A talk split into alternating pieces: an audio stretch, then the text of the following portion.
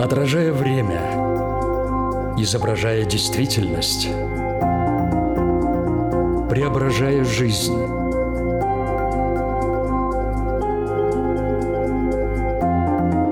Форма выражения. Программа о том, как мы проявляем себя в этом мире.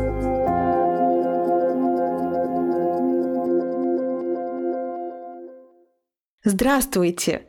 Меня зовут Александра Плотникова. В эфире Латвийского радио четыре программа «Форма выражения». Приветствую вас также, если мы встретились с вами на одной из крупнейших платформ подкастов. Сегодня мы поговорим о психологической модели личности, а именно рассмотрим теорию американского психолога и психиатра Эрика Берна, согласно которой в зависимости от жизненной ситуации любой человек находится в одном из трех эго-состояний – взрослый, ребенок, родитель.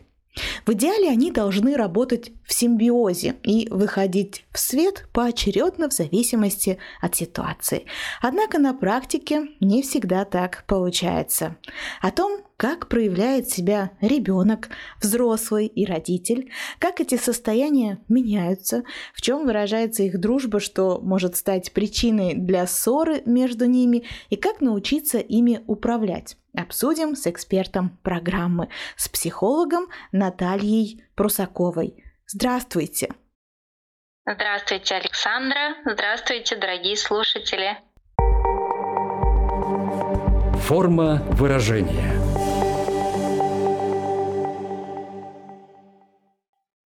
Предлагаю сначала поговорить про каждую из субличностей по отдельности, а затем перейти к их взаимодействию. В каком порядке правильно их рассматривать, Наталья? Порядок, я думаю, вообще не имеет значения, потому что их трое, и каждая из этих субличностей имеет очень важное для нас значение. Я буду по старшинству, то есть сначала младший, потом старший, а потом уже срединный, межполюсной. Хорошо, тогда мы начинаем с ребенка. Я правильно понимаю? Да, правильно поняли. А ребенок, по-другому в психологии это называется внутренний ребенок, потому что он нереальный, он как бы уходящий во внутреннюю реальность человечек маленький, пришедший к нам из нашего детства. Так, что из себя представляет тогда родитель, да, следующий будет? Да, родитель — это взрослые, которые воспитывали нас, когда мы были детьми. И в подростковом возрасте, в процессе сепарации, наши взрослые, которые нас воспитывают, они э, в реальности теряют авторитет некий и уходят в бессознательное. Начинается такой процесс погружения родителей внутрь человека. И это называется наш внутренний родитель. А что же тогда из себя представляет в этой структуре взрослый? Родитель же вроде тоже взрослый. Да, родитель взрослый, но родитель представляет установки, какие-то правила поведения, модели поведения, сценарии семейные, ценности, принципы, которые мы видели в наших взрослых, когда они нас воспитывали, когда они на нас имели влияние. Когда мы вырастаем, вот эти вот принципы, установки, они очень хорошо автоматически в нас срабатывают, и, возможно, они уже не актуальны, но они все равно работают в нас. А взрослый — это тот человек, который может реально посмотреть и оценить состояние нашего ребенка, услышать его, почувствовать его, понять его потребности. Также он может хорошо понимать и слышать установки, требования, задачи от нашего внутреннего родителя и находить некий компромисс. Я думаю, многие сегодня удивились, узнав, что в одном человеке могут уживаться три такие эго-личности, потому что зачастую воспринимается, что есть одна единая личность, а тут сразу три. А как они образуются в человеке? Как этот процесс формирования происходит? Значит, как образуется наш внутренний ребенок? Существует такая теория первичной травмы. Первичная травма происходит с ребенком где-то до пяти-семи лет. И считается, что ну, почти все дети эту первичную травму получают психологическую. Так вот, наш внутренний ребенок будет того возраста, которым он получил максимальную травму психологическую. Он может быть младенцем, он может быть двух, трех лет, пяти лет, семи. Но если повезло человеку, и он менее подвержен психологическому травматизму, он может даже быть подростком, но встречается это крайне редко. Подождите, просто ага. заинтересовало слово «травма», которое многих может сейчас испугать. То есть мы приходим к внутреннему ребенку через травму. И всегда не только... Всегда, пу... Не всегда, вот. То есть мы-то не через травму к нему приходим. Он закрепляется в каком-то детском состоянии, в котором он застревает в процессе какой-то шокирующей для него ситуации. Хорошо, теперь тогда переходим к родителю. Как он у нас образуется?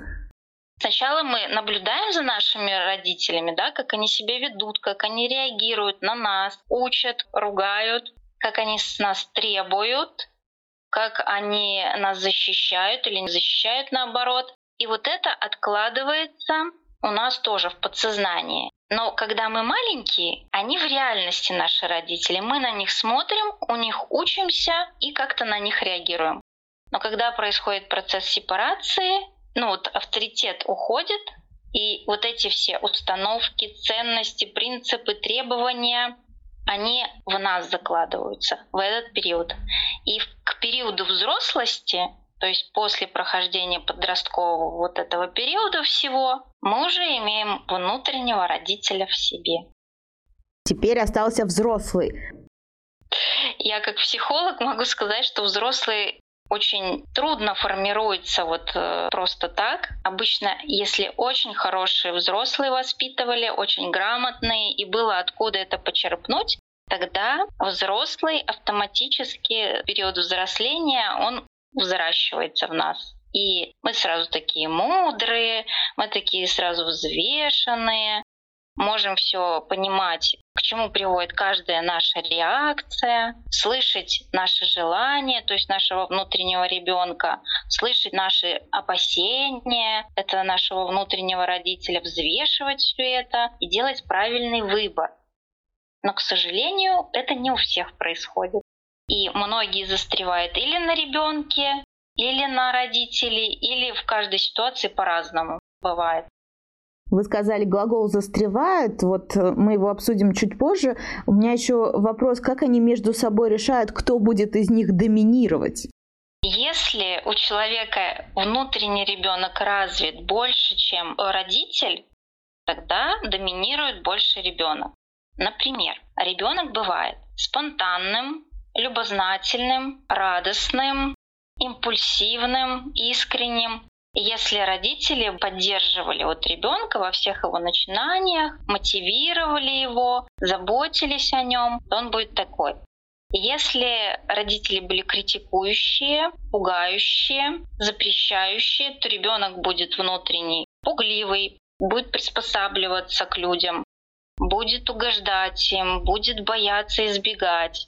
Если у него проявлено больше вот свободы, импульсивности, например, его не ограничивали в детстве, он просто не умеет себя останавливать, тормозить, критиковать, поэтому ребенок в этой ситуации будет на первом месте. Также, если родители были очень строгие, запугивали, критиковали, ругали постоянно, этот ребенок он тоже будет преобладать. То есть взрослый, который не субличность, а уже выросший ребенок, он будет таким боязливым, неуверенным в себе, и в нем ребенок будет преобладать. Бывает так, что когда ребенка воспитывают, ему не дают права на проявление эмоций. Критикуется, налагается запретом, молчи, не смейся, не плачь. И тогда все, вот этот вот человек вырастает, он своего ребенка вообще просто перестает слышать.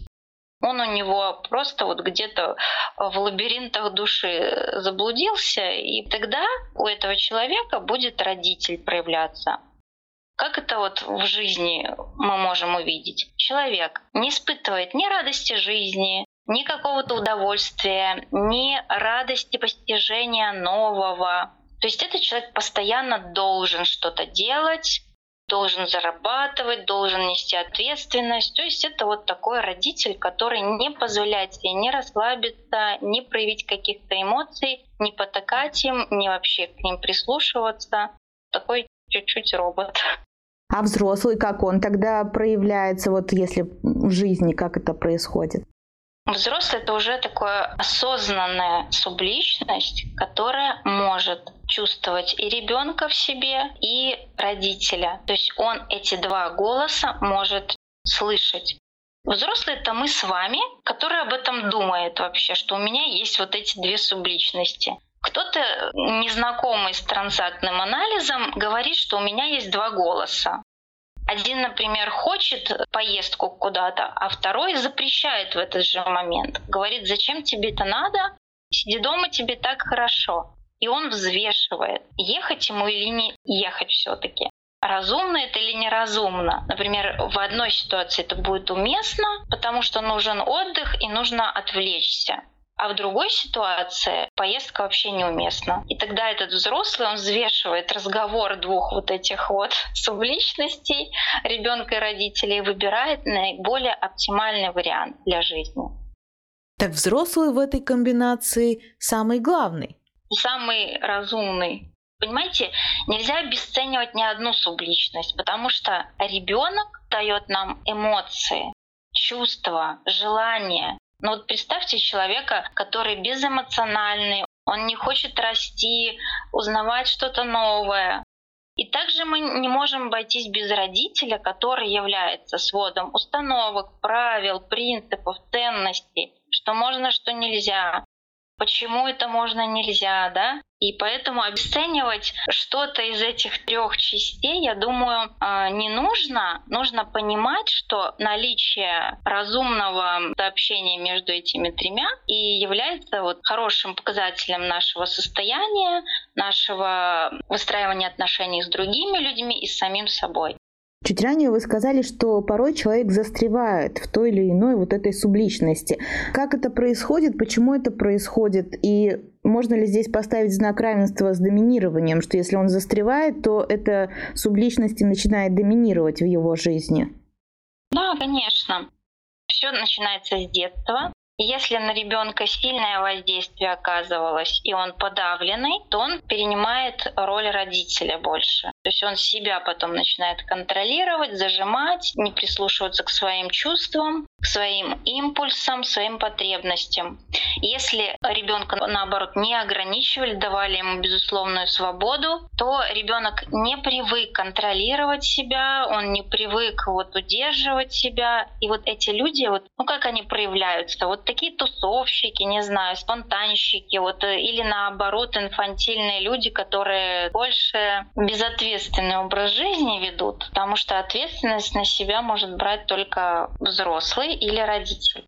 Ребенок за себя ответственность точно не несет. Все же где-то вот примеры видят безответственных людей, да, которых как с гуся вода. У них развит ребенок больше, они застряли на этой фазе, на этой субличности.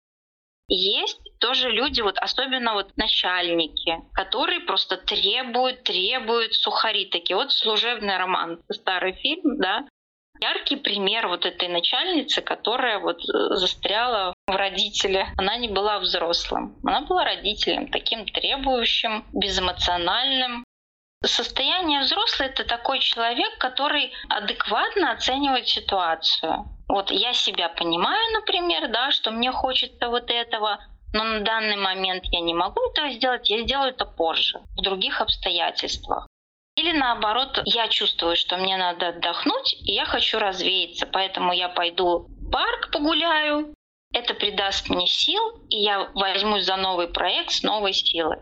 Это вот я говорю про взаимодействие с самим собой человеком, но это же проявляется в взаимодействии с другими людьми, вот эти три субличности. И тут тоже бывают разные вообще комбинации. Например, иногда взрослый и взрослый, когда разговаривают, то есть два человека на уровне взрослого разговаривают, это вот считается самый удачный симбиоз построения отношений. Еще его называют «ты окей» и «я окей». То есть каждый себя чувствует уверенно на этом уровне. Но иногда бывают исключения. Например, между двумя людьми конфликт. И единственное, что может разрядить этот конфликт, это позиция ребенок и ребенок. Например, шутка какая-то, да, иногда просто меняет все вокруг. Когда два человека могут над ерундой какой-то просто посмеяться и разрядить какой-то конфликт очень затяжной. Да, родитель-родитель, когда сталкиваются, тогда в чем это выражается? Ну вот, вот, вот представьте два начальника таких вот сухих, требовательных, друг с другом начинают спорить. Никто из них не добьется ничего, потому что только взрослый может идти на компромиссы какие-то. Будут требовать и стоять на своей позиции. Два вот категоричных человека, что только так и все, больше не может быть. В идеальном мире они должны друг с другом у нас внутри там дружить. Mm-hmm. Какие у них должны быть вот отношения между собой, вот чтобы баланс соблюдался? Все, что сформировано было, все это, все эти субличности на базе нашего детства, условий нашего детства. Конечно, очень хорошо, если у нас были такие гармоничные взрослые, которые просто нас бережно вырастили. И тогда у нас вот там тишь да благодать. У нас ребенок очень живой, активный, познающий, смелый, импульсивный. Родитель, он больше заботливый, мотивирующий внутри. Тогда все хорошо. И взрослому не приходится особо тратить энергию, ему легче с такой парой работать. Но, как правило, у нас не всегда безоблачное детство бывает. И там все-таки есть какие-то конфликтные зоны. И тут уже, если человек сам понимает, что его взрослому очень трудно договориться между этими двумя и найти какой-то компромисс, то мы идем внутрь себя и начинаем смотреть, в каком состоянии наш ребенок, а каким я его хотел бы видеть. То есть это называется в психологии исцеление внутреннего ребенка. Потом то же самое ревизия производится с родителем. Мы пересматриваем свои установки, мы пересматриваем какую-то критику и требования к себе. Хотим ли мы, чтобы это было как родители нам заложили, или мы хотим это как-то по-другому, и там тоже перестройка происходит. Тогда гармоничные отношения возможны. Тогда нашему взрослому очень легко быть арбитром, но не всегда это бывает. Форма выражения. Напомню, что в эфире Латвийского радио четыре программа «Форма выражения». Мы сегодня рассматриваем психологическую модель личности, в которую включены три такие эго-состояния – взрослый, ребенок, родитель. Наталья, я вот, когда готовилась к программе, нашла еще такие три глагола вот в этой связи. Это «хочу», «могу» и «должен». Я так понимаю, что «хочу» – это как раз-таки наш ребенок. Да. Это он, это наши желания и импульсы. Вот рас... помогите расшифровать это эти. Взрослый. А, это взрослый, так. Должен всегда родитель. Ну вот представьте себе, маленький ребенок, и у него есть родитель. Разве он говорит «могу»? Он говорит: ты должен сделать вот это. Поэтому в нашей внутренней реальности вот это вот «ты должен» — это и есть наш родитель, который постоянно нам говорит, что мы должны, что не должны. Он оценивает, он заставляет. Я правильно понимаю, что если эти субличности между собой спорят и ссорятся, то, как правило, это вот отношение родителя и ребенка, но больше именно как родитель в данном случае выступает таким доминирующим? Бывает, если родитель был доминирующим, а ребенок слишком тревожный вырастает, и это тогда во взрослом возрасте доминанта вот этого тревожного взрослого. То есть неуверенный в себе человек, тревожный, который боится всего. Все-таки там доминанта ребенка будет внутреннего, потому что он слишком покалеченный этим всем. Какие типичные признаки дисбаланса состояний личности вы могли бы назвать? Самые распространенные, которые, возможно, встречаются вам, в том числе, когда люди приходят к вам на терапию. Самый распространенный дисбаланс — это э, состояние родителя, критикующего, который все время должен, и никаких эмоций. Нет радости жизни, не могу получить удовольствие от жизни. Я устал, приходит человек, и ты понимаешь, что его внутренний ребенок, он просто вот потерялся где-то. Его просто нету почему-то в этом человеке, он не включен, он не имеет права голоса. Вот самый частый запрос. А как, в принципе, распознать каждого из них в себе? Вот слушают нашу программу сейчас люди и думают, ну, по каким-то признакам, да, вот то, что вы уже назвали, и примеры приводили, можно себя узнать, распознать. Но есть, может быть, какая-то, ну, такая система в домашних условиях, которую можно использовать для того, чтобы понять, вот в каком состоянии каждая из этих трех личностей находится. Если мы рассматриваем нашего ребенка, то мы можем протестировать, насколько мы можем прислушиваться к нашим желаниям, насколько мы умеем их удовлетворять. То есть вот это вот «хочу», насколько оно у нас проявлено. Я вообще прислушиваюсь к себе.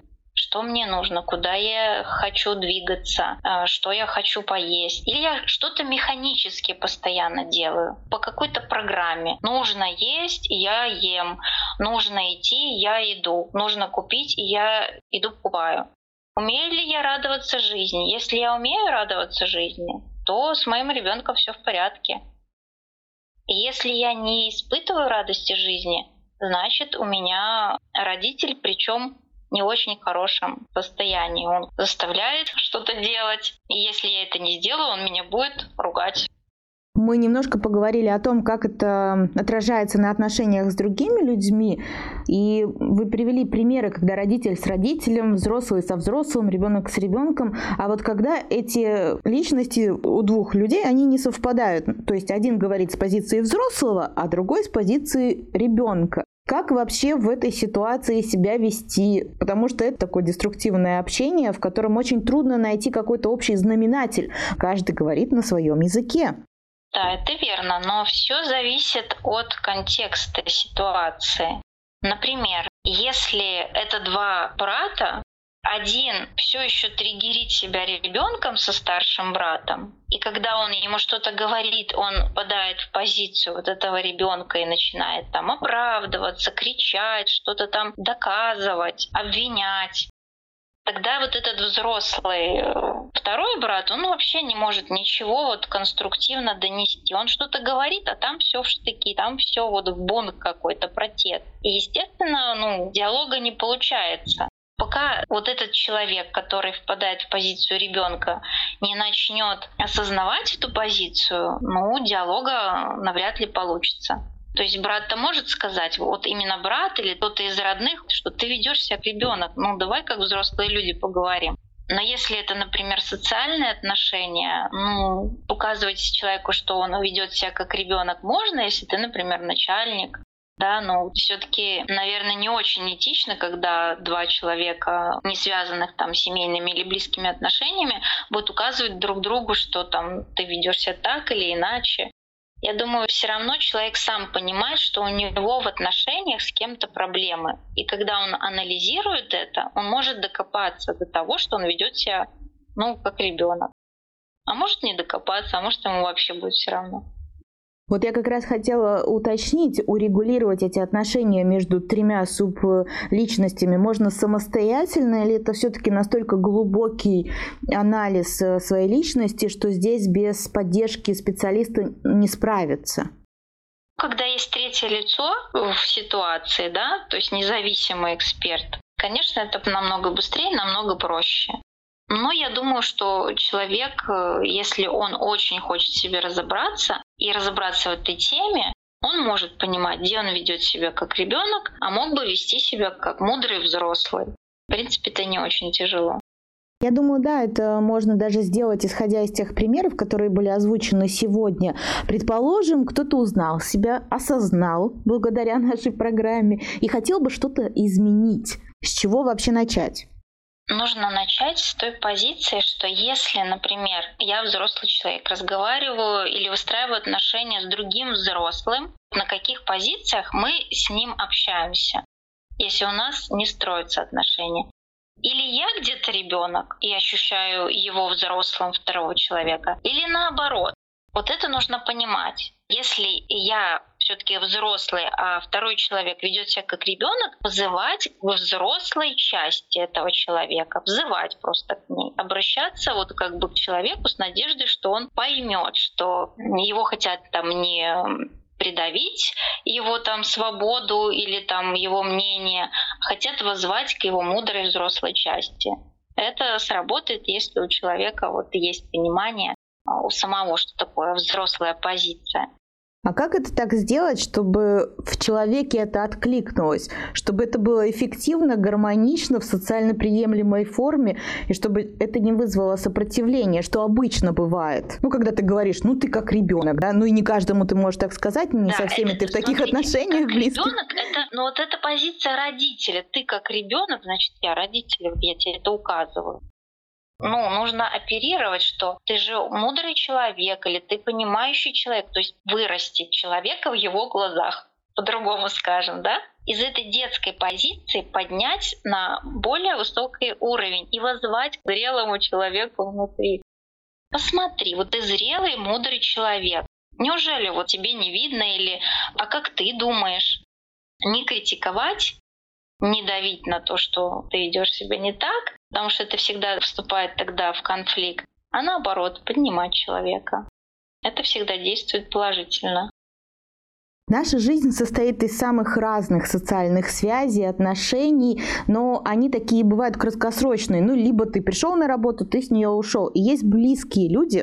Какие проблемы могут возникать, если, например, у одного партнера доминирует взрослый, у другого родитель? Или там ребенок, или еще что-то. То есть насколько все-таки трудно будет тогда создавать эти отношения? Может быть, это созависимые отношения, это большой риск того, что они будут? Бывает так, что, например, созависимые отношения, когда два ребенка, две детские части, и у одного просто что-то лучше развито, а у другого противоположное лучше развито. И вот они так комбинируясь, ну как бы цельным человеком себя чувствуют. Но у обоих такая инфантильная слабая позиция, поэтому они созависимые. Они друг без друга не могут себя ощущать целостными людьми, то есть взрослыми. Если, например, родитель и ребенок, это классические отношения, они в семейных сценариях называются папа-дочь, мама-сын, когда жена играет роль мамы, а мужчина играет роль сына. Когда старший, например, мужчина играет роль отца, и намного младше его жена играет роль дочери. Вот эти вот схемы мы видим довольно часто в супружеских парах. Ну а если уж встретились взрослые и взрослые, то это просто тогда замечательная пара, которая да, разговаривает. Да, это гармоничная достаточно пара. Да, это было бы, конечно, здорово, чтобы все так и встречались. В нашей программе есть рубрика «Домашнее задание». Вот какое домашнее задание мы могли бы дать в рамках обсуждаемой сегодня темы? Я бы предложила такое домашнее задание, которое поможет любому человеку протестировать состояние его внутреннего ребенка. И если там есть какие-то нарушения, наладить это состояние, ну хотя бы так вот на какой-то уровень более-менее положительный вывести. И я предлагаю, чтобы те взрослые, у кого есть дети, попробовали присоединиться после нашей программы когда-нибудь вечерком или на выходных к своим детям, отпустить в сознании то, что они родители, и просто вот на волне с детьми подурачиться, поиграться, забывая о том, что они должны учить, критиковать, следить. Просто вот на уровне ребенка позабавляться. Если ребенок маленький, например, там ползает, то можно вместе с ним стать там на четвереньки, поползать, посмотреть на мир снизу вверх. Это такие новые впечатления, которые включают вот этого внутреннего ребенка. Но если, например, у человека нету детей или они уже давно выросли, и не с кем подурачиться и впасть в это детство, присоединиться к этому ребенку, то можно вспомнить, какие любимые занятия для вас были в детстве, и позаниматься ими уже во взрослом возрасте сейчас. Это тоже будет такое вот вытягивание своего внутреннего ребенка в актуальную жизнь, в реальность. Если это делать регулярно, то человек начнет слышать голос своего ребенка, его потребности, вот, вот эту субличность ощущать в себе. И это очень здорово, потому что многие этого не умеют делать взрослые, забывают, что в них есть эта детская часть. Но вы знаете, одно дело это забыть и вспомнить. Я думаю, этим людям будет легко, да, потому что они готовы это сделать. А вот есть люди, которые это не умеют, вы только что это сказали. И представьте, они нас слушают и думают: ой, ну что за глупость, это ж не хочу я этим заниматься, это ж какая-то вообще бельберда, зачем мне это надо, что мне это даст? Вот что бы мы могли им на это сказать? Во-первых, о чем это свидетельствует? Это свидетельствует, что их родитель в доминантной роли, а следовательно, в жизни мало радости, мало спонтанности, мало прислушивания к собственным желаниям, потребностям. Конечно, не можем никого заставить, и я тем более. Но если бы им хотелось в жизни добавить больше эмоций, живых, искренних, я бы все-таки постаралась бы и в себе это начала возрождать. Мы сейчас обсудили, как бы отреагировал вот человек, в котором доминирует родитель, а ребенок сидит сейчас, потирает ручки внутри и радуется тому, что будет возможность. Вот какая была бы реакция у человека, у которого доминирует ребенок? Там другая история. К сожалению, ну вот таких случаев не очень много там, где ребенок. Там просто надо выращивать в себе ответственность. Это совсем другой случай. И да, это упражнение им не подходит, потому что они и так являются детьми, и их слишком там много в их внутреннем мире. Там вот можно взять как домашнее задание, расписать, за что в жизни я вообще несу ответственность, готов нести. Могу ли я расширить этот список? А готов ли, а что мне мешает и так далее. Ну а взрослому в данной конфигурации вообще не надо никаких домашних заданий выполнять? Со взрослым уже все хорошо, Александра, поэтому там все нормально. Хорошо. Давайте еще немножко пройдемся по таким практическим каким-то моментам, чтобы закрепить понимание вот этих трех субличностей. Если человек всегда вот это «хочу» свое ставит на первое место, если он не хочет себе, не может отказывать ни в чем, и в принципе он такой более эгоистично настроен в отношениях с другими людьми и так далее, то это говорит о том, что в нем преобладает ребенок. Правильно я понимаю? Да, все верно, да. А тот, который все время вот должен, да, я не посплю, но я сделаю этот отчет, потому что это очень важно, я должен, я должен задержаться на работе там до восьми-девяти часов. То есть все, что про должен, когда это так утрировано и нет места ничему другому, это про родителя. Да, это про родителя. А взрослый — это про баланс история. Это история про баланс, про разумное, про хорошее, про гармоничное. Получается, что если взрослый в состоянии ребенка застрял, то страдает его окружение всегда. Если взрослый застрял в родительской фазе, то страдает он сам, потому что он мало радости в жизни видит. А есть какие-то типичные фразы, которые использует родитель или которые использует ребенок, когда они к вам приходят с какими-то, возможно, другими запросами, но вы понимаете, что эти фразы их выдают? Ребенок, как правило, все, вот у него все виноваты. То есть он ответственность вообще за свою жизнь, за свои отношения не берет. У него всегда все виноваты. Он вообще ни при чем.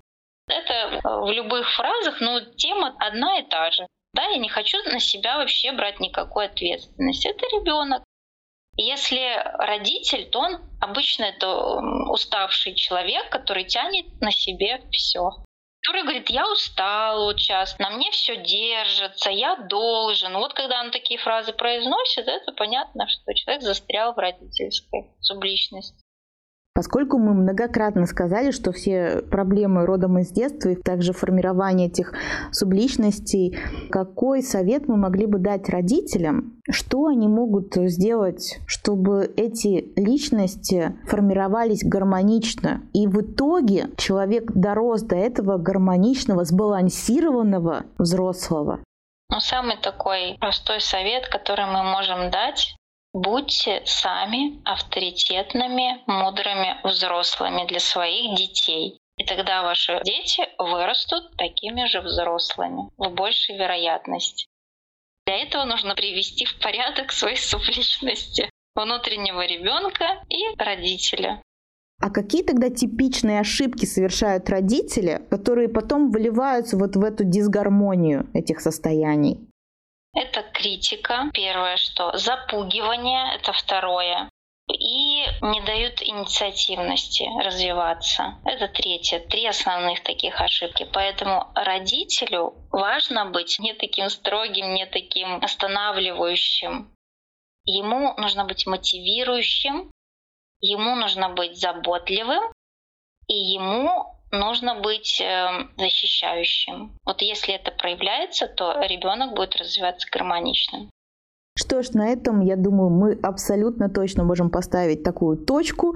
А наши слушатели, я надеюсь, переделают ее в запятую, потому что они смогут проделать домашнее задание, которое мы дали. И, в принципе, возможно, через многие какие-то примеры, приведенные сегодня, узнать себя или узнать своих близких и что-то с этим сделать. Потому что, как ни крути, всегда все возвращается к самому себе, что надо работать над собой.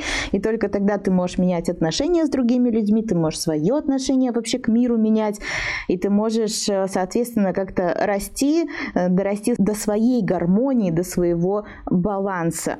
Это, мне кажется, очень интересно все-таки было рассказать таким доступным языком, что из себя представляют эти субличности три. У нас была одна программа, посвященная только состоянию внутреннего ребенка, так что если кто-то очень хочет, может ее найти в архиве программ на сайте Латвийского радио четыре. Но сегодня было интересно именно то, что узнали очень много нового, заглянули в такое внутреннее зеркало.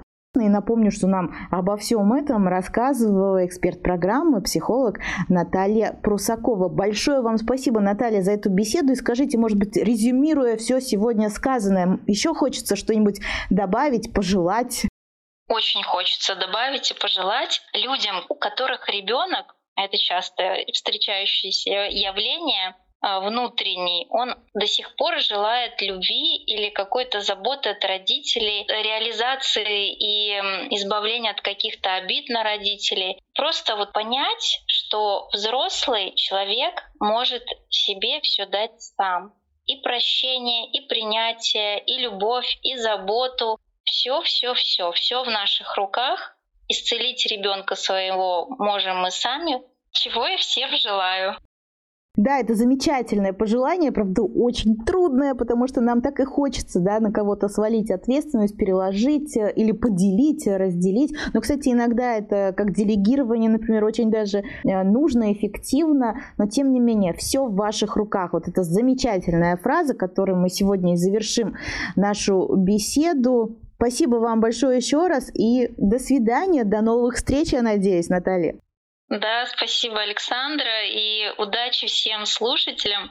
Желаю быть в мире с самими собой, с окружающими и строить здоровые и хорошие отношения.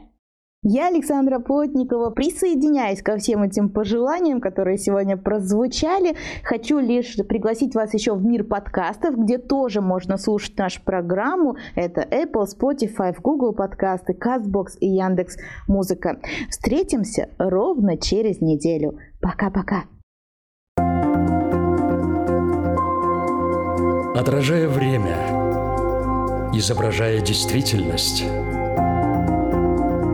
преображая жизнь.